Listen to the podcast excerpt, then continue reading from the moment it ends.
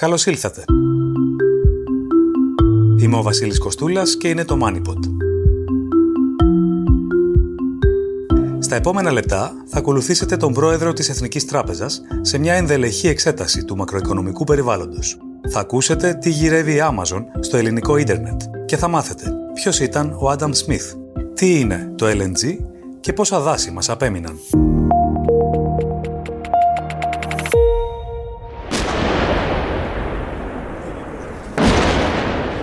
Αντέχει η οικονομία τον πόλεμο.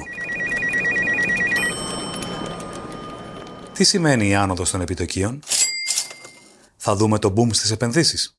Το MoneyPod επισκέφθηκε τον πρόεδρο της Εθνικής Τράπεζας, Γκίκα Χαρδούβελη. Χαίρετε κύριε Χαρδούβελη και ευχαριστούμε πολύ για τη φιλοξενία εδώ στην Εθνική Τράπεζα. Με ποιο σενάριο δουλεύετε αυτόν τον καιρό; Ουδής γνωρίζει πότε θα τελειώσει ο πόλεμος, αλλά ενδεχομένως τα στοιχεία που συγκεντρώνετε να οδηγούν πια σε κάποιες πιο στέρεες παραδοχές για το οικονομικό σκέλος αυτής της κρίσης.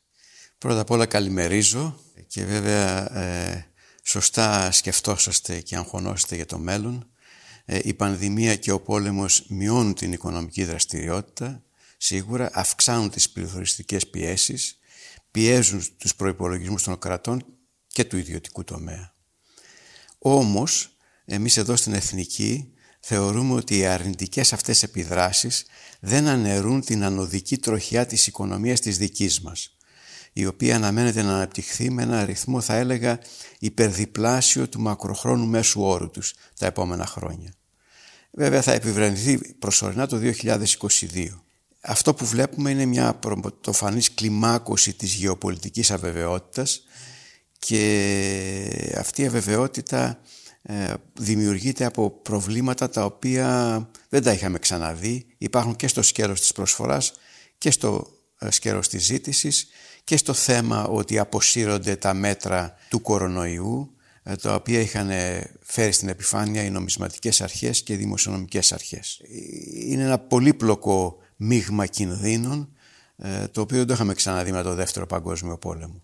Σίγουρα ο πληθωρισμός έχει μια ανωδική δυναμική, ε, υπερβαίνει τις αρχικές εκτιμήσεις μας και πλήττει το εισόδημα των οικοκυριών. Όμως ε, αυτό οδηγεί τις κυβερνήσεις και σε νέα μέτρα και τη δική μας ε, με νέα μέτρα που στηρίζουν ε, και έχουν θετικό αντίκτυπο από το αρχικά εκτιμόμενο.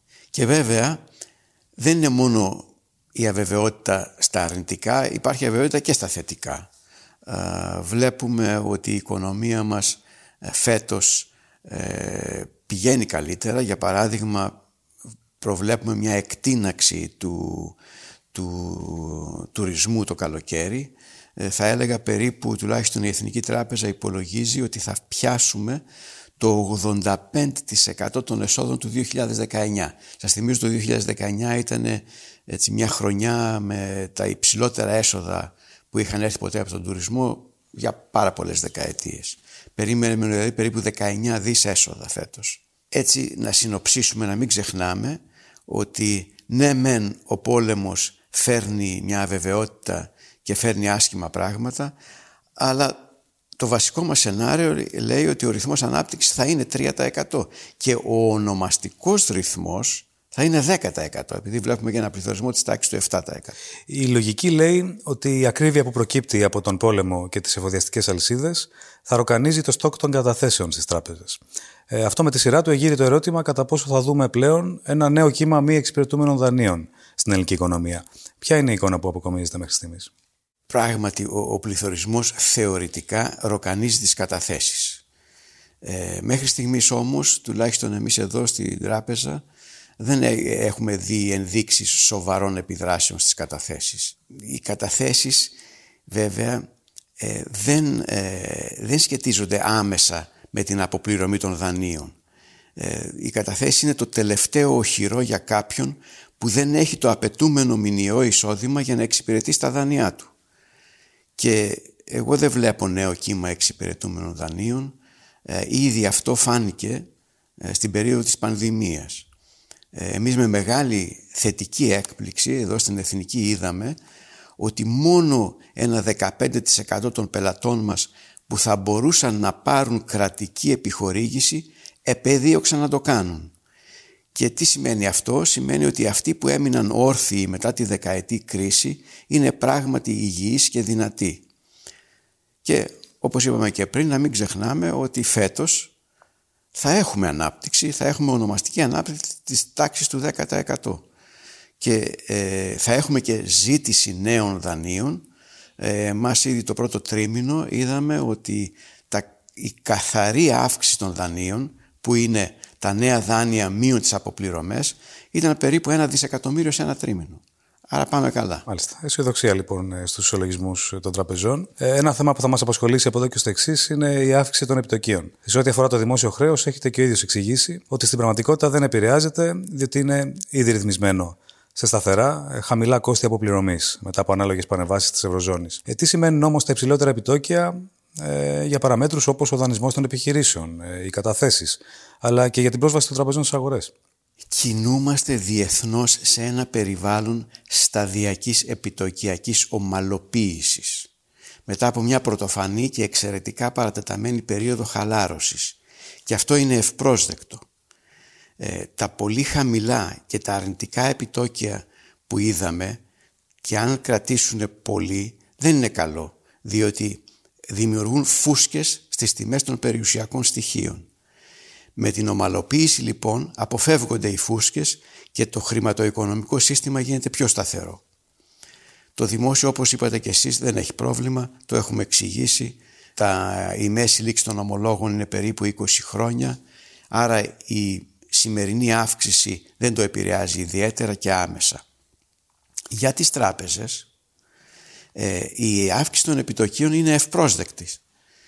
Την περιμένουν οι τράπεζες διότι η κερδοφορία τους βελτιώνεται όσο τα επιτόκια μεγαλώνουν. Διότι και η διαφορά επιτοκίων χορηγήσεων καταθέσεων επίσης μεγαλώνει. Είναι πολύ δύσκολο για τις τράπεζες να διαχειριστούν το χρήμα σε μια εποχή που τα επιτόκια είναι αρνητικά και τα κίνητρα είναι διαστρεβλωμένα. Θέλουμε μια εποχή ομαλή στα επιτόκια για να μπορούμε να έχουμε και μια σωστή κερδοφορία. Στο θέμα των δανειοληπτών που αναφερθήκατε, εγώ θα έλεγα ότι ο πληθωρισμός δεν είναι κάτι αρνητικό, αν μη τι άλλο τους ωφελεί, διότι συνήθως τα επιτόκια καθυστερούν να αυξηθούν αφότου αυξηθεί ο πληθωρισμός. Άρα τα πραγματικά επιτόκια γίνονται αρνητικά. Ο επιχειρηματίας ο οποίος δανείζεται με ένα ψή επιτόκιο, όταν οι τιμές των προϊόντων του αυξάνονται πολύ περισσότερο, έχει πολύ περισσότερα έσοδα και το κόστος χρήματος γίνεται ένα μικρό ποσοστό του συνολικού κόστους του. Αυτοί που επηρεάζονται αρνητικά είναι φυσικά οι καταθέτες. Και βέβαια ένα άλλο, μια άλλη πτυχή που πρέπει όλοι να δουν ε, στο θέμα των επιτοκίων και του πληθωρισμού είναι ότι τα περισσότερα, ε, οι περισσότερες δανειακές συμβάσεις στην Ελλάδα είναι με κειμενόμενο επιτόκιο. Άρα ανεβαίνει ο πληθωρισμός, ανεβαίνει και το επιτόκιο. Δηλαδή δεν, δεν είναι κάτι που μένει πίσω. Το άλλο που βλέπουμε είναι ότι οι μεγάλες επιχειρήσεις οι οποίες αυτόν τον καιρό δανείζονται με πάρα πολύ μικρό επιτόκιο, ίσως και μικρότερο του 1% θα σταματήσουν να βγάζουν τα δάνεια, τα μακροχρόνια που έβγαζαν τα προηγούμενα χρόνια. Διότι το μακροχρόνιο δάνειο σε κλειδώνει σε ένα υψηλό τόκο και θες να το αποφύγεις. Οι τελευταίες αναβαθμίσεις της Ελλάδας από τους οίκους αξιολόγησης φέρνουν πιο κοντά το στόχο ε, ανάκτησης της επενδυτικής βαθμίδας. Ωστόσο, στην εξίσωση μπαίνει πλέον η παράμετρος του πολιτικού ρίσκου, καθώς πλησιάζουμε στο σημείο όπου θα έχουμε εκλογές με το σύστημα της απλής αναλογικής. Συμφωνείτε με την εκτίμηση ότι δεν θα έρθει η επενδυτική βαθμίδα αν προηγουμένως δεν ξεκαθαρίσει το πολιτικό τοπίο με μια σταθερή κυβέρνηση μακράς πνοής; Πολύ καλά ε, κάνατε και αναφέρατε και μου θυμήσατε ε, το θέμα της ε, πιστοληπτικής αξιολόγησης της Ελλάδος. Διότι επειδή βλέπουμε την Ελλάδα να βελτιώνεται, αυτό επιδρά και στα επιτόκια τα οποία συζητούσαμε. Όσο βελτιώνεται ε, η βαθμολόγηση της Ελλάδας, τόσο μειώνεται και το spread το ελληνικό και μειώνονται και τα ελληνικά επιτόκια. Έτσι. Ε, βέβαια, Οπότε υπάρχει μια αντίθετη τάση η οποία μετριάζει τις επιπτώσεις από την ε, άνοδο των επιτοκίων. Με, μετριάζει την άνοδο των ελληνικών επιτοκίων σε σχέση με την άνοδο των ξένων επιτοκίων. Δηλαδή ε, θα βλέπουμε στο μέλλον τα επιτόκια να αυξάνονται και τα βλέπουμε ήδη τους τελευταίους μήνες να αυξάνονται.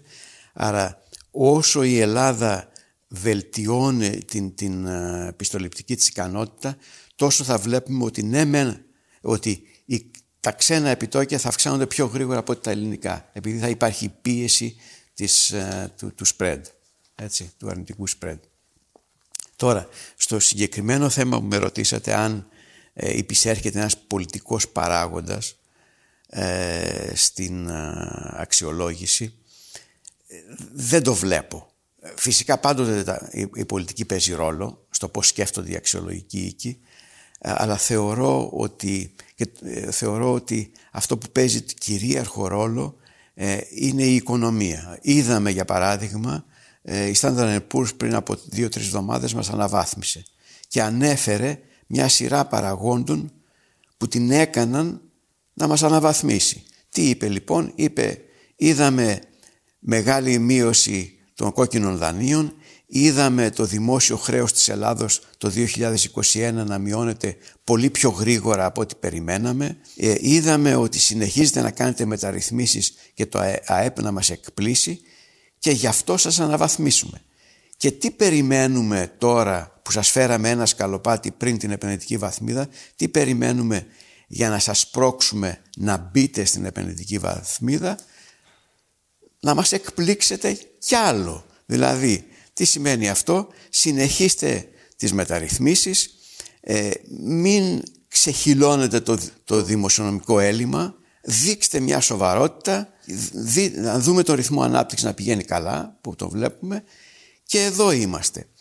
Δεν υπόθηκε κάτι στην ανάλυση της S&P για εκλογές και θεωρώ ότι ο πολιτικός κύκλος που παλιά έπαιζε μεγάλο ρόλο έχει σταματήσει ε, για την Ελλάδα να παίζει τον ίδιο ρόλο που έπαιζε πριν από 20 χρόνια. Πρώτος λόγος είναι η νομισματική πολιτική ε, δεν είναι ε, το αποτέλεσμα των Ελλήνων πολιτικών. Καθορίζεται από τη Φραγκφούρτη καθορίζεται από την Ευρωπαϊκή Κεντρική Τράπεζα. Άρα δεν επηρεάζεται από τα πολιτικά δρόμενα της Ελλάδος. Η δημοσιονομική πολιτική που εκεί εμείς έχουμε το πάνω χέρι και αυτή είναι σε ένα συγκεκριμένο πλαίσιο. Ακριβώς επειδή περάσαμε μια τεράστια κρίση, έχουμε ένα μεγάλο χρέος και έχουμε ένα κανόνα για τα, για τα ελλείμματα και τα πλεονάσματα που πρέπει να έχουμε στο μέλλον, δεν μπορούμε να ξεφύγουμε πολύ. Μάλιστα. Ενδιαφέρουσα ανάλυση αυτή. Ε, στο μεταξύ, από το 2023 η Ελλάδα θα πρέπει να επιστρέψει σε πρωτογενή πλεονάσματα. Ε, εσείς που βάζετε τον πύχη για τον ετήσιο στόχο, ε, ώστε και το χρέος να αποπληρώνεται και η ανάπτυξη να μην υπονομεύεται; Η συζήτηση συνδέεται βεβαίως και με τη διαπραγμάτευση που εκκρεμεί ευρύτερα για τους δημοσιονομικούς κανόνες της Ευρωζώνης. Ναι, πράγματι σας θυμίζω ότι ο στόχος ε, για τα επόμενα 20-40 χρόνια ήταν να έχουμε πρωτογενή πλεονάσματα της τάξης του 2,2%. Ε, θεωρώ ότι μπορεί η Ελλάδα να έχει βιώσιμο χρέος, δηλαδή ένα χρέος το οποίο να μειώνεται με την πάροδο του χρόνου ως ποσό του ΑΕΠ και με ακόμα μικρότερα πρωτογενή πλεονάσματα και ο λόγος είναι ότι βλέπω το ρυθμό πραγματικής ανάπτυξης στην οικονομία να αυξάνεται πιο γρήγορα από ό,τι περιμέναμε πριν. Σας θυμίζω το IMF μιλούσε για 1% μακροχρόνιο ρυθμό ανάπτυξης στην Ελλάδα. Εμείς το βλέπουμε τώρα γύρω πάνω από 1,5% κοντά στο 2% κυρίως επειδή ε, νομίζω το Ταμείο Ανάκαμψης και οι διαρθρωτικές μεταρρυθμίσεις που εκτελούνται θα αφήσουν ένα ε, μόνιμο πρόσημο ε, στην αναπτυξική διαδικασία. Ένας δεύτερος λόγος είναι ε, κάτι που μπορούμε να το αναλύσουμε και αργότερα θεωρώ ότι ο πληθωρισμός τις επόμενες δεκαετίες θα είναι λίγο υψηλότερος από αυτόν που είδαμε τις περασμένες τρεις δεκαετίες παγκοσμίως, άρα και στην Ευρωζώνη. Δηλαδή θα έβλεπε ένα μέσο πληθωρισμό της τάξης του 3%.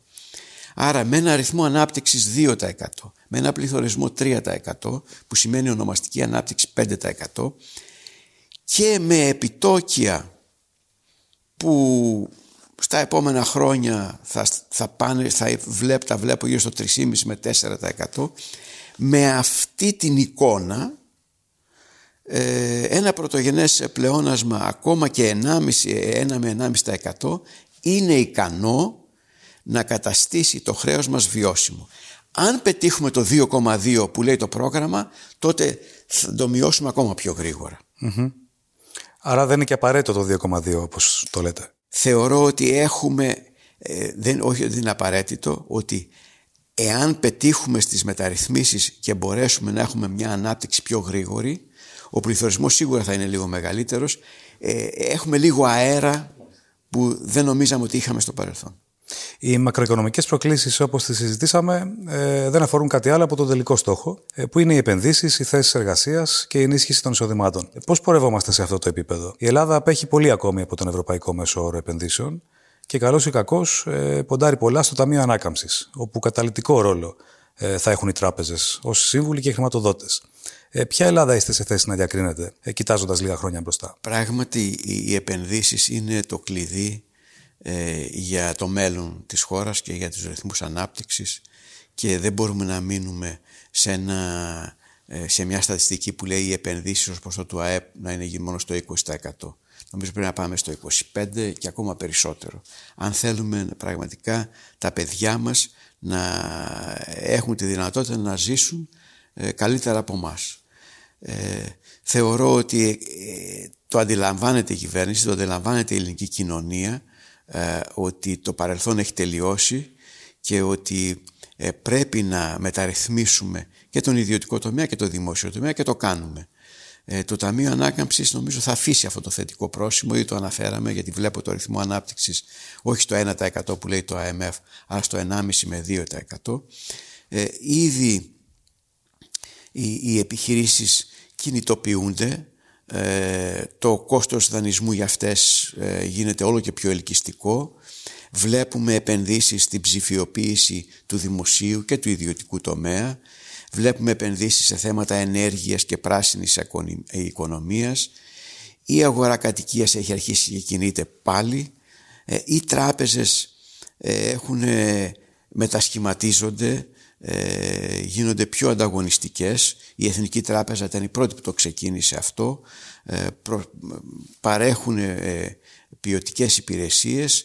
Ε, νομίζω ε, μπαίνουμε σε μια νέα εποχή που θα καταφέρουμε ε, να ανακάμψουμε. Και περισσότερες επενδύσεις, μεγαλύτερη ανάπτυξη σημαίνει και μεγαλύτερη απασχόληση, σημαίνει και προσέλκυση και των παιδιών μας από το εξωτερικό πίσω στην Ελλάδα, σημαίνει και προσέλκυση κεφαλαίων στην Ελλάδα, σημαίνει πολλά πράγματα. Τα αλλεπάλληλα σοκ στις διεθνείς εφοδιαστικές αλυσίδες αναπόφευκτα δοκιμάζουν τις αντοχές της παγκοσμιοποίησης. Γεγονός που συχνά αντικατοπτρίζεται και στην πολιτική αρένα της ε, Ευρώπης. Θεωρείτε ότι οδεύουμε σε συσπηρώσει ε, πίσω από τα εκάστοτε εθνικά σύνορα, ή είναι η παγκοσμιοποίηση πολύ σκληρή για να πεθάνει απλά επειδή συμφέρει, εκτός και αν δεν συμφέρει πλέον. Η παγκοσμιοποίηση είναι ένα μεγάλο θέμα. Ε, τη γνωρίσαμε μετά το δεύτερο παγκόσμιο πόλεμο κυρίως και φαίνεται να εξασθενεί. Ε, εμείς οι οικονομολόγοι ε, θέλουμε να μετράμε τα πράγματα και ένας τρόπος να μετρήσει κανείς την, ε, το ύψος, το μέγεθος της παγκοσμιοποίησης και να δει αν αυτή αυξάνεται ή μειώνεται στη διάρκεια του χρόνου είναι να τη μετρήσει με το μέγεθος του παγκόσμιου εμπορίου σε σχέση με το μέγεθος της παγκόσμιας οικονομίας. Κινείται το εμπόριο πιο γρήγορα ανάμεσα στις χώρες σε σχέση με το ΑΕΠ Α, αυτό σημαίνει ότι ε, προφανώς οι χώρες ε, ανταλλάσσουν αγαθά και προϊόντα μεταξύ τους. Με, ε, βελτιώνεται το μέγεθος της παγκοσμιοποίησης. Ε, αν, το, αν το εμπόριο μειώνεται, αυξάνεται λιγότερο από ότι αυξάνεται η οικονομική δραστηριότητα, αυτό σημαίνει ότι η παγκοσμιοποίηση κάπως ε, ελαττώνεται. Και αν πάμε πίσω στην ιστορία, θα δούμε ότι αυτό που ζήσαμε μετά το Δεύτερο Παγκόσμιο Πόλεμο ε, δεν είναι κάτι που ξεκίνησε ε, το, πρώτο, ε, το, το Δεύτερο Παγκόσμιο Πόλεμο και δεν υπήρχε πριν. Πριν τον Πρώτο Παγκόσμιο Πόλεμο επίσης είχαμε ένα κύμα παγκοσμιοποίησης το οποίο σταμάτησε το 1914. Το 1870 για παράδειγμα το μέγεθος του διεθνούς εμπορίου ως προς το ΑΕΠ ήταν περίπου στο 18%. Το 1914 αυτός ο αριθμός είχε πάει από το 18% στο 30%.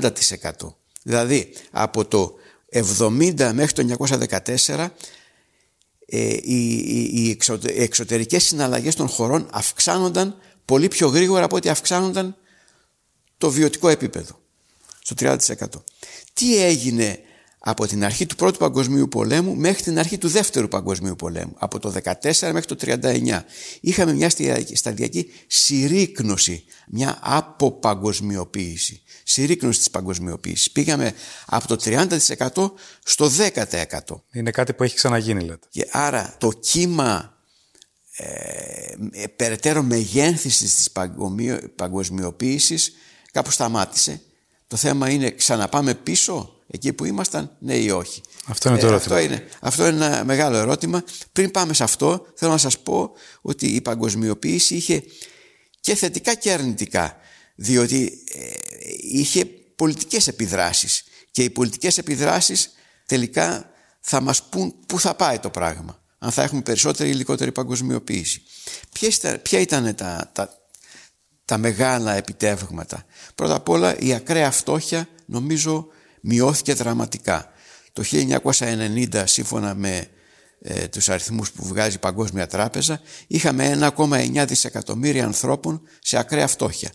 Και αυτός ο αριθμός μειώθηκε στο 1 τρίτο, στα περίπου 60, 600, ε, σε 650 εκατομμύρια, αντί, αντί για 1,9 ε, μέσα σε 30 χρόνια μειώθηκε στο 1 τρίτο η ακραία φτώχεια.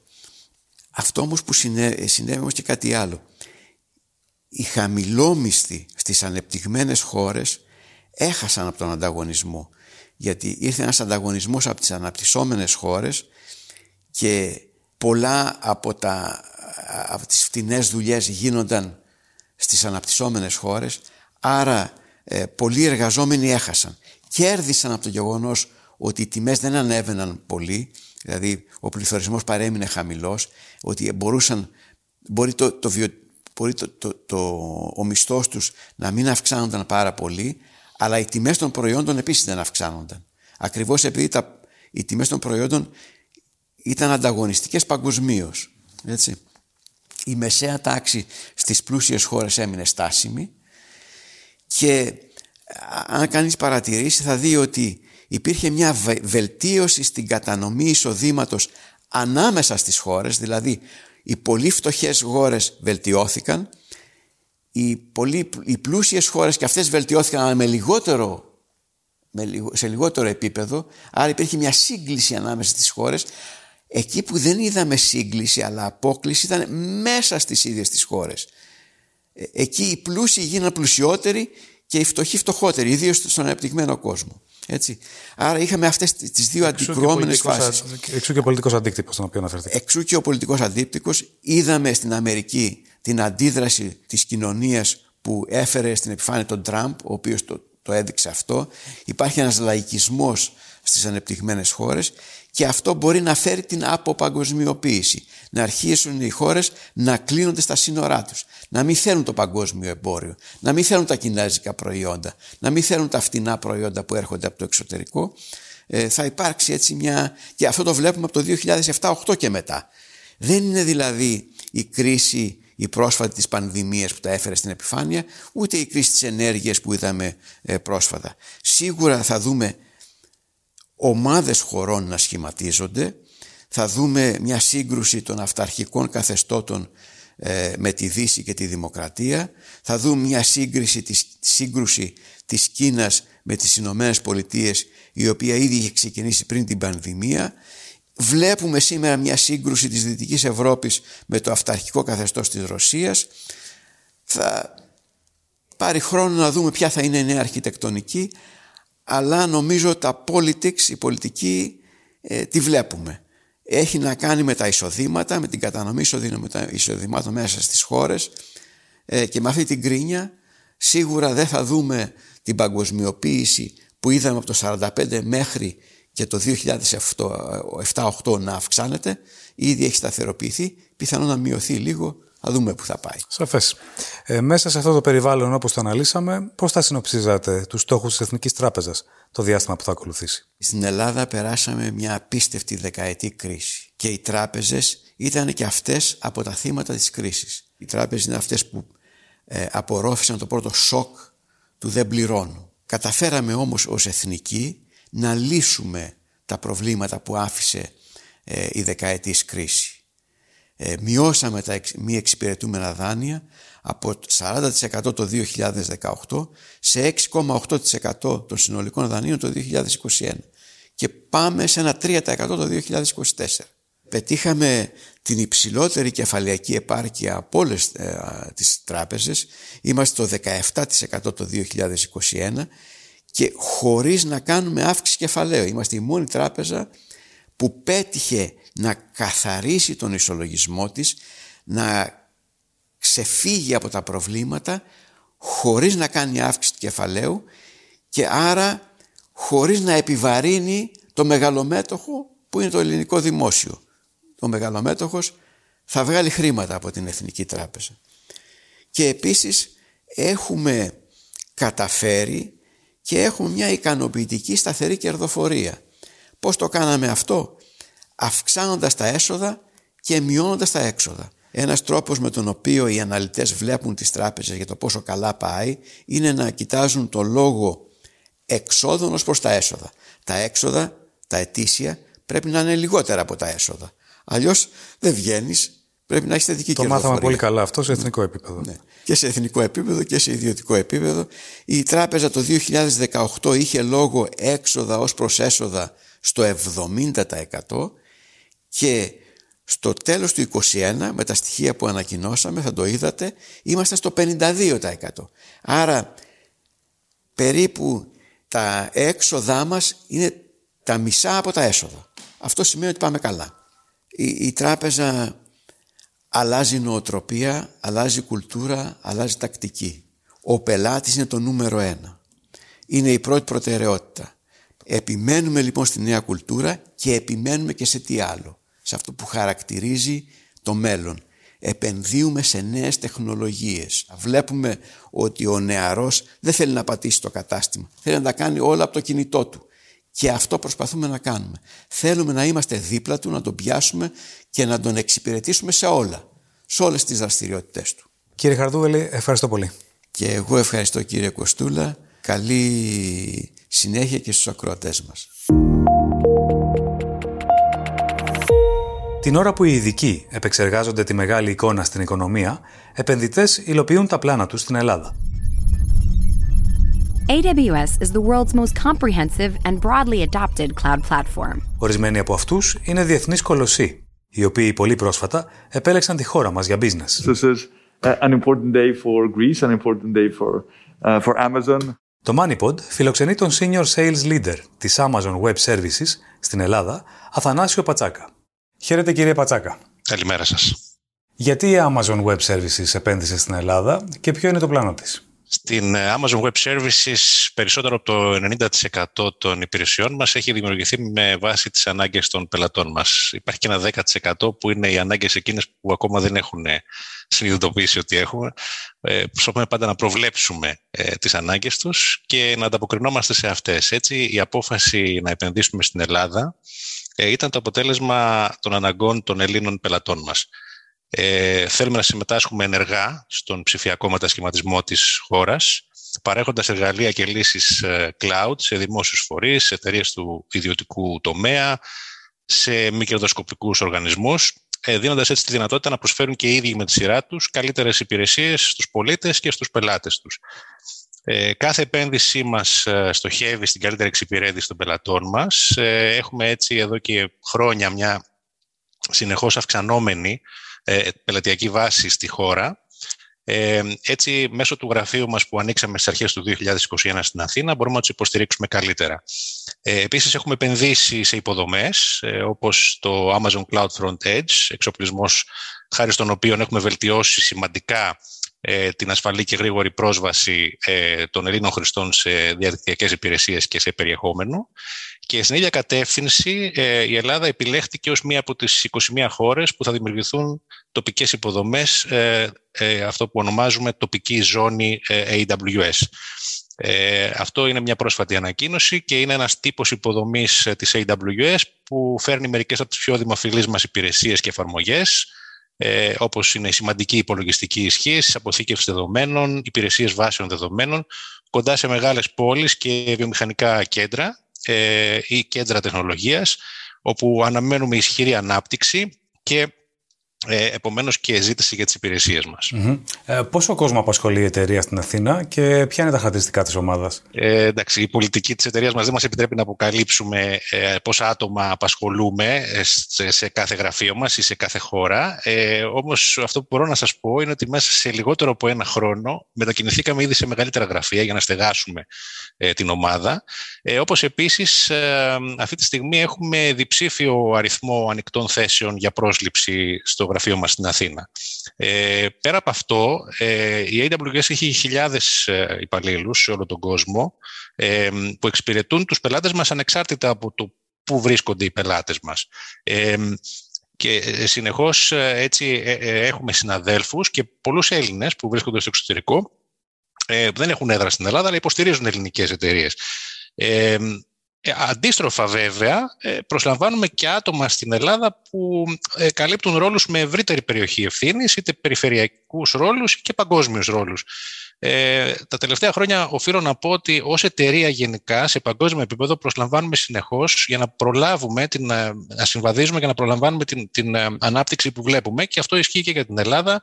Ε, έχουμε ανάγκες για τεχνικούς και μη τεχνικούς ρόλους σε συνεχή βάση. Θέλετε να εξηγήσετε με απλά λόγια για όποιον δεν γνωρίζει τι ακριβώς κάνει η Amazon Web Services, ποιες είναι οι υπηρεσίες σας και ποιοι είναι οι πελάτες σας; Η Amazon Web Services είναι τμήμα της Amazon και είναι ένας διεθνής πάροχος υπηρεσιών υπολογιστικού νέφους. Ε, αυτό που ονομάζουμε cloud. Που σημαίνει ότι προσφέρει λύσεις και υποδομή πληροφορικής ως υπηρεσία ε, σε επιχειρήσεις μέσω του ίντερνετ, μέσω πάνω από το διαδίκτυο. Πιο συγκεκριμένα, ο όρος που χρησιμοποιούμε για το cloud, το, στα ελληνικά το λέμε υπολογιστικό νέφος, αναφέρεται στην παροχή πόρων πληροφορικής κατά πέτηση του χρήστη μέσω του διαδικτύου με τιμολόγηση ανάλογα με την πραγματική χρήση. Ο αγγλικός όρος είναι αυτό που λέμε pay as you go. Ε, με άλλα λόγια, αντί να αγοράζουν να κατέχουν και να διατηρούν τα δικά τους data centers και τους δικούς τους servers, οι οργανισμοί μπορούν να χρησιμοποιούν υπολογιστική ισχύ, αποθήκευση δεδομένων, βάση δεδομένων ως cloud υπηρεσία πάνω από το ίντερνετ. Έτσι, μέσω του ίντερνετ οι πελάτες μας έχουν τη δυνατότητα πρόσβασης σε ένα παγκόσμιο δίκτυο υπολογιστικών πόρων και υπηρεσιών. Θα έλεγα ότι προσωμιάζει με αυτό που έχουμε σαν καταναλωτές ηλεκτρικού ρεύματος. Καταναλώνουμε ενέργεια που παράγεται μακριά από εμάς και παρέχεται μέσω του ηλεκτρικού δικτύου διανομής. Έτσι όπως απλά ανοίγουμε ένα διακόπτη για να ανάψουμε τα φώτα ή μια συσκευή, όποτε το χρειαζόμαστε βάση και το πληρώνουμε βάση κατανάλωσης, με παρόμοιο τρόπο παρέχονται και υπηρεσίες cloud. Ε, παρέχουμε περισσότερες από 200 έτοιμες προς χρήση υπηρεσίες cloud, ε, όπως υπηρεσίες βάσεων δεδομένων, ε, μηχανικής εκμάθησης, τεχνητής νοημοσύνης, λύσεις ασφάλειας, ε, ανάλυση μεγάλου όγκου δεδομένων και πολλές άλλες. Ε, και πάντα οι πελάτες μας πληρώνουν αυτό που πραγματικά χρησιμοποιούν. Και θα ήθελα να δώσω ένα παράδειγμα εδώ ε, για το πόσο εύκολα μπορούμε να βοηθήσουμε εταιρείες ε, πολύ μεγάλου μεγέθους που ξαφνικά χρειάζονται μεγαλύτερη υπολογιστική ισχύ. Πριν από μερικά χρόνια, ε, η Novartis, η γνωστή ε, φαρμακευτική, μια από τις μεγαλύτερες εταιρείες στον κόσμο, ε, στο, στο χώρο της, αποφάσισε να αναλύσει τα δεδομένα για μια νέα έρευνα για τον καρκίνο.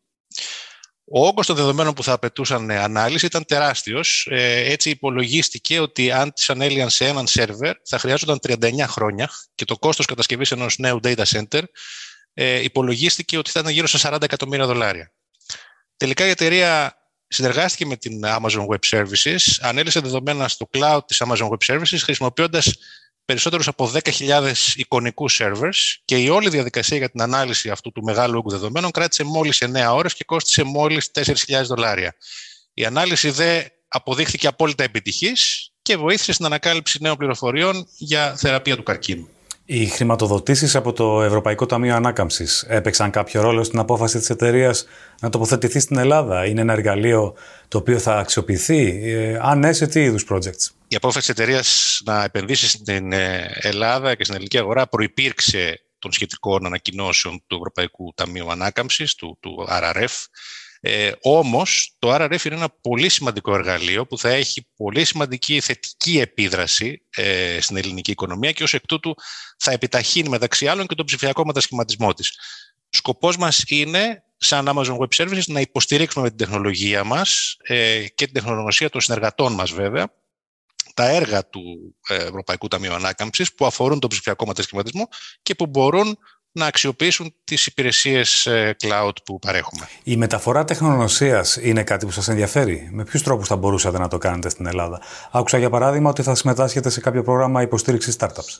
Πολύ σωστά. Ε, στην AWS θέλουμε να είμαστε ενεργό μέρος του οικοσυστήματος που προωθεί την καινοτομία, τη μεταφορά τεχνογνωσίας και την εκπαίδευση σε νέες τεχνολογίες.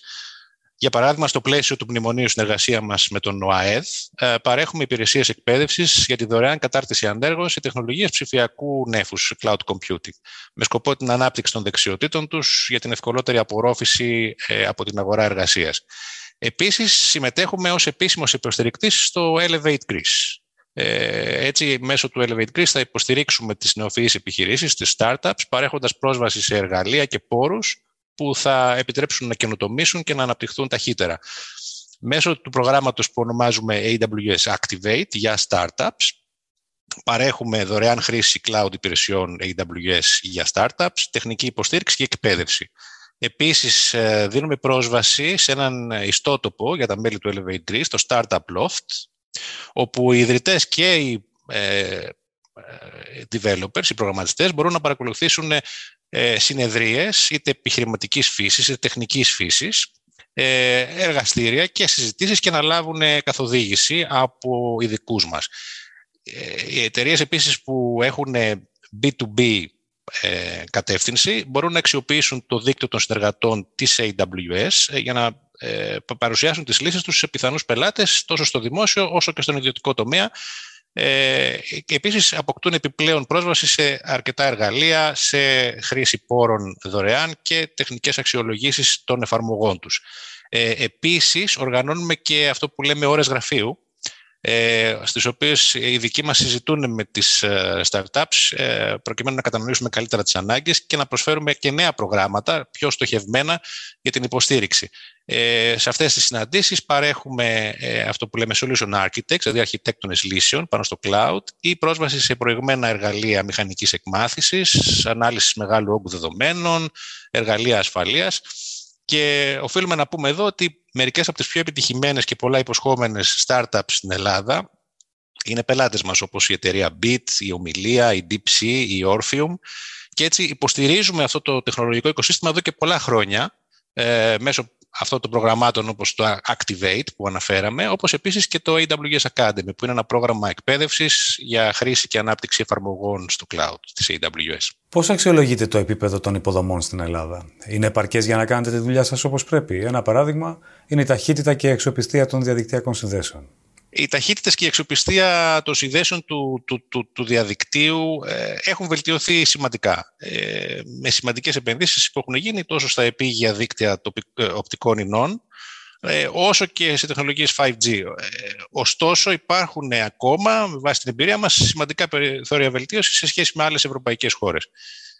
Είναι σημαντικό όμως ότι η χώρα έχει αντιληφθεί πλήρως την ανάγκη για το ψηφιακό μετασχηματισμό του κράτους και της οικονομίας και πλέον έχει μια εθνική στρατηγική με συγκεκριμένους στόχους και ένα σχέδιο δράσης, που είναι η βίβλος ψηφιακού μετασχηματισμού. Είναι επομένως πολύ ενθαρρυντικό να βλέπουμε ότι γίνονται σημαντικά βήματα προς αυτή την κατεύθυνση, τόσο από τον ιδιωτικό τομέα όσο και από την ελληνική κυβέρνηση. Κάθε επένδυση που γίνεται δημιουργεί ευκαιρίες για περισσότερη καινοτομία και βάζει, θα λέγαμε, ένα ε, λιθαράκι στο χτίσιμο μιας πιο σύγχρονης ψηφιακής χώρας που αξιοποιεί περισσότερο τις δυνατότητες τεχνολογίας. Ε, στο πλαίσιο αυτό και η επένδυση της ε, AWS, τη δημιουργία της τοπικής ζώνης, είναι μια τέτοιου είδους επένδυση. Έτσι. Ε, μέσω αυτής οι κυριότερες υπηρεσίες μας θα παρέχονται και τοπικά, πολύ κοντά στον τελικό χρήστη. Ε, ενώ ο χρόνος απόκρισης ε, μιας εφαρμογής που τρέχει στο cloud θα γίνεται σε χιλιοστά του δευτερολέπτου. Έτσι μπορούμε να υποστηρίξουμε καλύτερα πολλά, πολλές εφαρμογές, όπως είναι εφαρμογές περιεχομένου πολυμέσων και ψυχαγωγίας, ε, live streaming βίντεο, ε, gaming σε πραγματικό χρόνο, εφαρμογές επαυξημένης πραγματικότητας και εικονικής πραγματικότητας και μηχανικής εκμάθησης. Αλλά επίσης και εφαρμογές ε, καθημερινής χρήσης στο χρηματοπιστωτικό τομέα, στο χώρο της υγείας, στο χώρο της ενέργειας, που απαιτούν τα δεδομένα να παραμείνουν εντός της χώρας. Έτσι, με την επένδυση μας αυτή, παρέχουμε περισσότερες ευκαιρίες για, για καινοτομία. Ποιες τάσεις διακρίνεται διεθνώς στην τεχνολογία που σας αφορά, Ποιο είναι το next big thing; Ε, η AWS πρωτοστατεί στην τεχνολογία cloud ε, εδώ και ε, αρκετά χρόνια. Ε, παρήχαμε την πρώτη cloud υπηρεσία πριν από 15 περίπου χρόνια ε, και πλέον οι υπηρεσίες cloud παρέχονται οπουδήποτε στον πλανήτη, ακόμα και στο, στο διάστημα. Ε, το cloud επιτρέπει σε αυτό που κάποτε ήταν επιστημονική φαντασία να έχει γίνει πλέον πραγματικότητα και επιστημονικό γεγονός. Ε, αυτό που, που είδαμε ήταν ότι η πανδημία άλλαξε σημαντικά τον τρόπο που εργαζόμαστε όλοι μας σε πολλούς διαφορετικούς τομείς. Ε, και ήταν επίσης μια ευκαιρία να εφαρμοστούν μερικές πιο καινοτόμες λύσεις. Η πλειονότητα των εταιριών, για παράδειγμα, έπρεπε να μεταβούν γρήγορα σε ένα μοντέλο απομακρυσμένης εργασίας, να βρουν νέους τρόπους συνεργασίας. Ε, ε, και ως χώρα έχουμε να επιδείξουμε και μερικά πολύ σπουδαία παραδείγματα χρήσης ψηφιακών εργαλείων, ε, όπως για παράδειγμα παροχή υπηρεσιών σε πολίτες και επιχειρήσεις κατά τη διάρκεια της πανδημίας. Ε, για παράδειγμα, η πλατφόρμα κλεισίματος ραντεβού για τα εμβόλια κατά του COVID-19 και η άμεση έκδοση σχετικών ψηφιακών πιστοποιητικών, όπως επίσης και το σύστημα εντοπισμού επιβατών PLF, ε, που και τα δύο συστήματα χρησιμοποίησαν, αξίζει να αναφέρουμε, υπηρεσίες cloud της, της AWS. Τώρα, στο, στο μέλλον αυτό που, που βλέπουμε είναι και πιστεύουμε ότι η ευρύτερη χρήση τεχνολογιών τεχνητής νοημοσύνης και μηχανικής εκμάθησης θα είναι ένα από τα επόμενα μεγάλα βήματα, επιτυχάνοντας ταχύτερη ανάπτυξη των εφαρμογών, καλύτερα μοντέλα προβλέψεων και μείωση κόστους παραγωγής και διάθεσης προϊόντων, με ταυτόχρονη μείωση κατανάλωση ενέργειας. Επίσης, περιμένουμε το διαδίκτυο των πραγμάτων να επεκταθεί σε όλες τις καθημερινές συσκευές που χρησιμοποιούμε, ε, ενώ ένα δίκτυο δορυφόρων χαμηλής τροχιάς θα φέρουν προσιτές ε, ευρυζωνικές συνδέσεις σε κάθε γωνιά του πλανήτη, ακόμα και εκεί που είναι δύσκολο να φτάσει η οπτική ίνα. Ε, θα δούμε επίσης νέες λύσεις, για παράδειγμα στον τομέα της υγείας, της φροντίδας ηλικιωμένων, ε, και βέβαια ε, θα μπορούμε να παρέχουμε πιο βιώσιμες ε, λύσεις και συστήματα βοηθώντας την ανάπτυξη τέτοιων εφαρμογών. Κύριε Πατσάκα, ευχαριστώ πολύ. Σας ευχαριστώ και εγώ.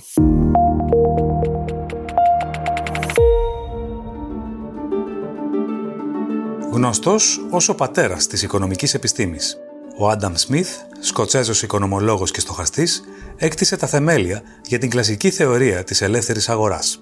Σταθμό στην εξέλιξη των οικονομικών συνιστά το έργο του «Ο πλούτος των εθνών». Ο Σμιθ συνέβαλε στην ιδέα ότι ο πλούτος μιας χώρας δεν είναι ο όγκος του χρυσού που κατέχει, αλλά η αξία της παραγωγής και του εμπορίου της, δηλαδή το ακαθάριστο εγχώριο προϊόν. Εξέφρασε τη θέση ότι οι φόροι πρέπει να είναι άνετοι στην πληρωμή, ώστε να μην αποθαρρύνουν τις επιχειρήσεις και να μην ενθαρρύνουν τη φοροδιαφυγή. Υποστήριξε ότι οι εισαγωγές είναι το ίδιο πολύτιμες με τις εξαγωγές αφού κανείς δεν θα συμμετείχε σε μία συναλλαγή αν δεν είχε να κερδίσει από αυτήν. Γι' αυτό και δεν χρειάζεται να γίνει κανείς φτωχότερος για να πλουτίσει κάποιος άλλος. Αντιθέτως, αυτός που εξάγει έχει περισσότερα να κερδίσει αν ο πελάτης του είναι εύπορος. Ο Σμιθ έχει δώσει τον τόνο σε μια σειρά αποζητήματα που απασχολούν ακόμη και σήμερα, μέσα από αναφορές του για την εργασία και την ευημερία.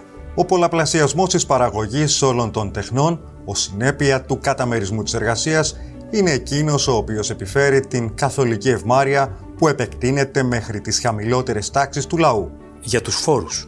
Δεν υπάρχει καμία τέχνη που να μαθαίνει γρηγορότερα η μία κυβέρνηση από την άλλη από εκείνη της αποστράγγισης χρημάτων από τις τσέπες των ανθρώπων. Για το εμπόριο. Άνθρωποι του ίδιου επαγγέλματος σπανίως συναντώνται χωρίς η συζήτηση να καταλήγει σε συνωμοσία κατά του καταναλωτή ή σε κάποιο τέχνασμα για την αύξηση των τιμών. Ο νόμος δεν μπορεί να εμποδίζει αυτές τις συναθρήσεις.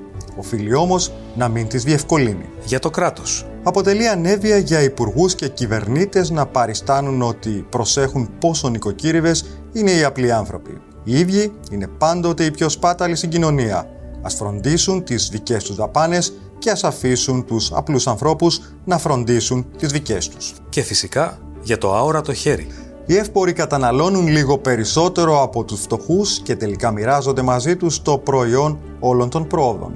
Ένα όρατο χέρι τους οδηγεί να κάνουν την ίδια κατανομή των αναγκαίων της ζωής που θα γινόταν αν η γη είχε μοιραστεί ισόποσα σε όλους τους ανθρώπους. Και έτσι, χωρίς να το γνωρίζουν, προάγουν το συμφέρον του κοινωνικού συνόλου παρέχοντας τα μέσα για τον πολλαπλασιασμό του είδους. Ο Άνταμ Σμιθ πίστευε ακράδαντα ότι το ατομικό συμφέρον οδηγεί την οικονομία ως μια δύναμη για το καλό, με την προπόθεση ότι υπάρχει πραγματικά ανοιχτός ανταγωνισμός και πως είναι οι φτωχοί που ωφελούνται περισσότερο από την οικονομική και κοινωνική ελευθερία. Πέθανε το 1790 σε ηλικία 67 ετών. Καθώς βρισκόταν στην επιθανάτιο κλίνη, δήλωσε απογοητευμένος που δεν πρόλαβε να προσφέρει περισσότερα, στην οικονομική επιστήμη. Τι είναι το LNG? Ο όρος αφορά στο υγροποιημένο φυσικό αέριο, δηλαδή στο αέριο που έχει μετατραπεί σε υγρή μορφή για τη μεταφορά του από τη μία περιοχή στην άλλη. Το LNG ψύχεται στους μείον 160 βαθμούς Κελσίου, δημιουργώντας ένα διαυγές, άχρωμο, μη τοξικό υγρό που καταλαμβάνει μόλις το 1 εξακοσιωστό του χώρου που θα καταλάμβανε σε διαφορετική περίπτωση. Πρόκειται για τη βασική εναλλακτική έναντι της μεταφοράς με αγωγό. Σε αυτή τη συγκυρία αποκτά ιδιαίτερη σημασία στην προσπάθεια της Ευρώπης να μειώσει την εξάρτηση από το ρωσικό αέριο, που έως σήμερα μεταφερόταν από τους αγωγούς της Gazprom. Βρισκόταν ούτως ή άλλως σε άνοδο, κατά το στάδιο της απολιγνητοποίησης, καθώς το φυσικό αέριο θεωρείται πιο βρώμικο από τις ανανεώσιμες πηγές, αλλά πιο καθαρό από το λιγνίτη. Η μεγαλύτερη εξαγωγής LNG είναι η Αυστραλία και το Κατάρ.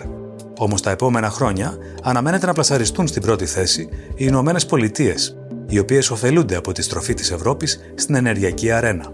Πάντως, η μεγαλύτερη ζήτηση για LNG παγκοσμίως προέρχεται από την Κίνα. Το ήξερες. Στο τέλος της εποχής των παγετώνων, τα δάση καταλάμβαναν το 57% της κατοικήσιμης γης στον πλανήτη. Έκτοτε μειώθηκαν από 6 σε 4 δισεκατομμύρια εκτάρια. Με άλλα λόγια, ο άνθρωπος εξαφάνισε το 1 τρίτο των δασών του πλανήτη. Μια έκταση δύο φορές σαν τις Ηνωμένες Πολιτείες. Ακόμη και σήμερα, περίπου η μισή ξυλία χρησιμοποιείται ως μέσο παραγωγής ενέργειας, κυρίως για μαγείρεμα και θέρμανση, σε φτωχά νοικοκυριά που δεν διαθέτουν εναλλακτική. Ωστόσο, ο βασικός λόγος για την καταστροφή των δασών είναι η απελευθέρωση και δέσμευση χώρου για γεωργία και κτηνοτροφία. Όμως μη μας παίρνει από κάτω.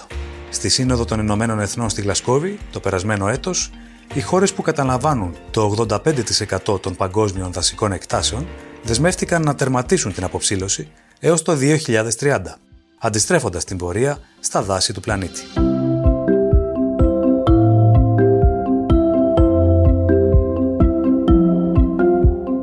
Ήταν το MoneyPod. Ξανά μαζί σας τη μεθεπόμενη Τετάρτη. Γεια και χαρά!